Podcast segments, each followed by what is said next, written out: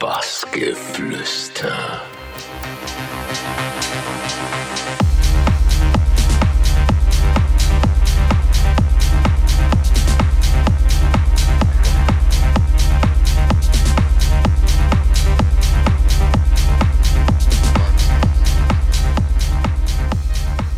Hi, hier ist Bassgeflüster mit mir, Julian Brandt, auf dem Echelon Festival 2018.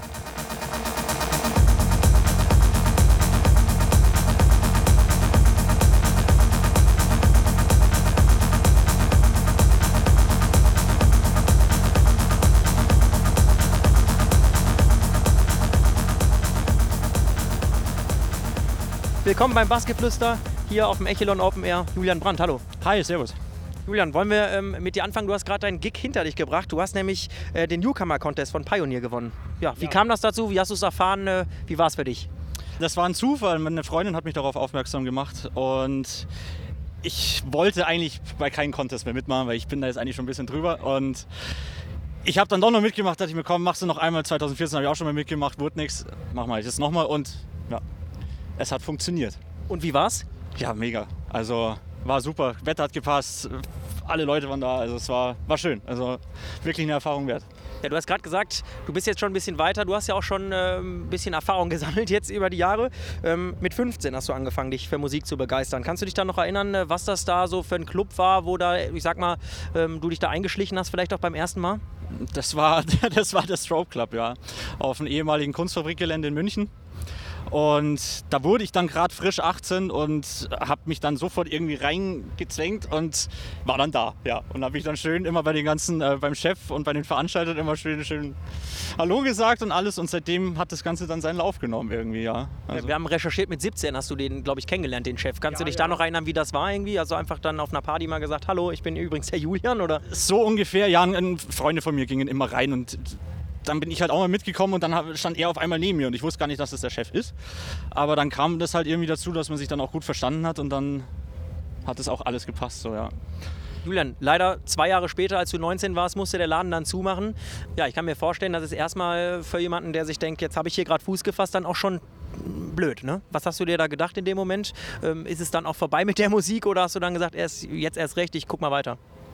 Also da ist alles übereinander gekommen, sagen wir es mal so, weil ich habe dann noch nicht einmal richtig angefangen gehabt mit der Musik, sondern bin dann wirklich da erst dazu gekommen, dass ich mir gedacht habe, hey, auflegen, sau cool, Musik produzieren, noch besser. Und dann ging das alles so und bis der dann eben zu war, war ich dann doch dann schon irgendwie so drin.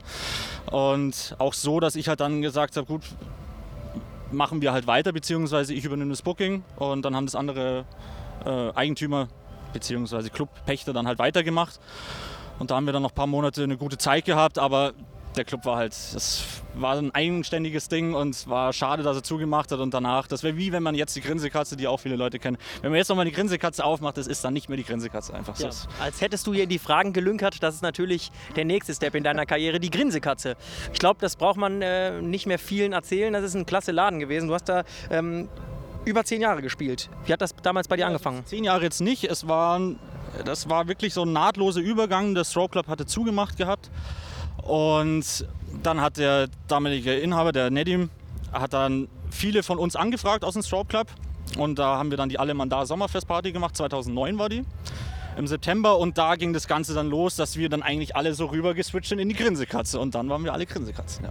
Ja, aber auch da, die gibt es ja leider nicht mehr. Wie hast du das aufgefasst? Weil ich meine, ich wohne jetzt aktuell in Augsburg, da genießt die einen Top-Ruf, die Grinsekatze ja, noch immer.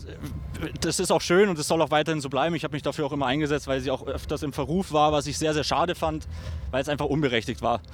Und ich muss schon öfters dran denken, also mir fehlt es schon. Also die Grinsekatze war damals so meine Homebase, ich habe da über 6 Jahre lang gespielt, ich war also Minimum 6 Jahre Resident dort, habe da unglaublich viele Partys erlebt, auch Künstler kennengelernt, die mir jetzt noch viel bringen und ist einfach schade sowas, aber kann man nicht wiederbeleben, das sage ich jetzt einfach mal so, aber geht weiter. Genau, geht weiter. Du hast vor ein paar Wochen war das oder ein paar Tagen auch beim 11-Jährigen der guten Laune gespielt in München, Geburtstagsständchen gespielt. Ja. Wie ist es für dich? Auch dann eben mit, das ist ja auch ein anderes Konzept, sage ich mal, ne? Immer kürzere Playtimes. Ja gut, aber da stellt sich halt dann der Künstler, also in dem Moment halt dann einfach drauf ein, wird halt dann ein bisschen knackiger in der Stunde.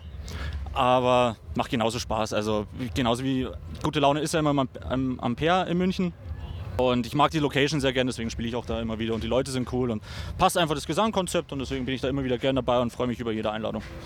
Wollen wir einen nächsten Begriff in die Runde werfen? Diamond Session Beats. Das ist eine Podcast-Reihe, die du ins Leben gerufen hast. Ich meine, vor 9 Jahren war es ungefähr. Ja. Was hast du daraus mitgenommen? Meine ersten Kontakte zu großen Künstlern. Also ich habe da, also zum Beispiel, ich habe Monolog von CLR. Damals noch CLR, jetzt natürlich eigenständig und alles, hatte ich Monolog und Chris Liebing Records, nochmal für die, die es vielleicht gerade nicht wissen. Hatte ich da bei mir in der Radiosendung Sutter Kane, A-Brothers, also ich habe wirklich viele Leute da bei mir gehabt und der Kontakt, der blieb und wurde dadurch halt dann auch immer besser und mit dem bin ich jetzt heute noch in Kontakt oder ja, und deswegen bin ich auch sehr froh, das damals ins Leben gerufen zu haben. Und ich spiele auch immer wieder mit dem Gedanken, das irgendwann mal wieder zu beleben. Warum gibt es das denn dann nicht mehr? Und wie konkret sind die Pläne schon, dass es das vielleicht mal wieder gibt? Da hat sich dann damals, wurde mir das dann irgendwie alles zu viel, weil dann will man ja auflegen lernen oder das Produzieren lernen und dann noch einen Podcast zu machen. Ich wollte das alles, also was ich mache, wollte ich halt immer höchst professionell versuchen zu machen. Und ich habe gemerkt, dass es einfach zu viel wird. Und dann habe ich halt das, was mir jetzt irgendwie gerade am irgendwie so ein Klotz am Bein ist, sagen wir es mal so, habe ich das halt dann erstmal gelassen und mich dann auf meine musikalische Entwicklung dann so ein bisschen konzentriert. Ja, und das hast du, glaube ich, ganz gut geschafft bisher. Ich meine, du hast jetzt auch zum Beispiel bei Thorsten Kanzler auf dem Label auch was Release beispielsweise. Welchen Stellenwert nimmt da für dich so diese Produktion ein, auch in deinem Leben? Ist einen sehr hohen, sagen wir es mal so, weil ich auch bestimmt pro Woche 10 bis 15 Stunden nur allein im Studio bin.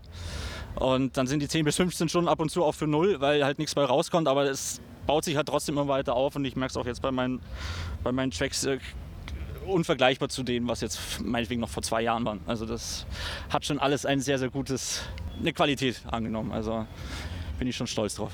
Ja, jetzt hatten wir so ein paar Stationen von dir im Leben schon abgehakt, aber eine ganz besondere ist auch Affenkäfig von Rhein Audio. Da warst du zum Beispiel auch Ruhe in Love dieses Jahr, das hat ja relativ große Wellen geschlagen, auch so diese Videos, der Lars, der Klanglos von uns, der war ja auch mit dabei. Was ist das für eine Bedeutung, dass du bei sowas dabei sein darfst, bei diesem großen Event und auch bei dieser Veranstaltungsreihe Affenkäfig? Ich glaube, das genießt ja wirklich in Deutschland bei einem guten Rufen. Ja, richtig und ich hatte 2 Jahre lang mal in Düsseldorf gewohnt gehabt und bin dann auch da schon vor 5 Jahren schon viel mit dem Affenkäfig in Kontakt gekommen und dachte mir immer, hey, da spielen, das wäre mal echt eine dicke Sache. Und jetzt war es halt so, dass ich glaube, jetzt vor 1,5 Jahren kam dann eben der Tommy zu mir und hat mich angefragt gehabt. Und jetzt fragen mich halt auch immer, ja, wie kamst du dazu? Der ist über Tracks auf mich gekommen.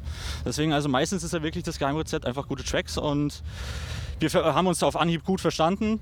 Und ja, so geht jetzt gerade die Geschichte los. Und er sieht das alles irgendwie halt, er hatte viel Herz und Leidenschaft einfach dabei und das ist mir wichtig. Also ich mag nichts irgendwie, was irgendwie so hingeschissen ist, wenn man so sagen kann. Das darfst du. Ja. Sondern einfach mit Herz und Leidenschaft das Ganze aufzieht und Affenkäfig wird jetzt 8 Jahre alt. Und das heißt, dass da irgendwas dahinter sein muss. Absolut große Nummer. Du hattest gerade angesprochen, der Schlüssel sind gute Produktionen teilweise auch. Ja, das hast du gut geschafft, denn Claudia Gavlas und DJ Rush haben deine Tracks schon gespielt. Nur mal um ein paar zu nennen. Ich glaube, DJ Rush kennt jeder, Claudia Gavlas auch. Sogar auf dem Awakenings hat er seinen Track gespielt. Also jetzt sind wir mal ganz ehrlich, Julian Brandt sitzt zu Hause, macht Facebook an und sieht dieses Video. Was denkst du dir?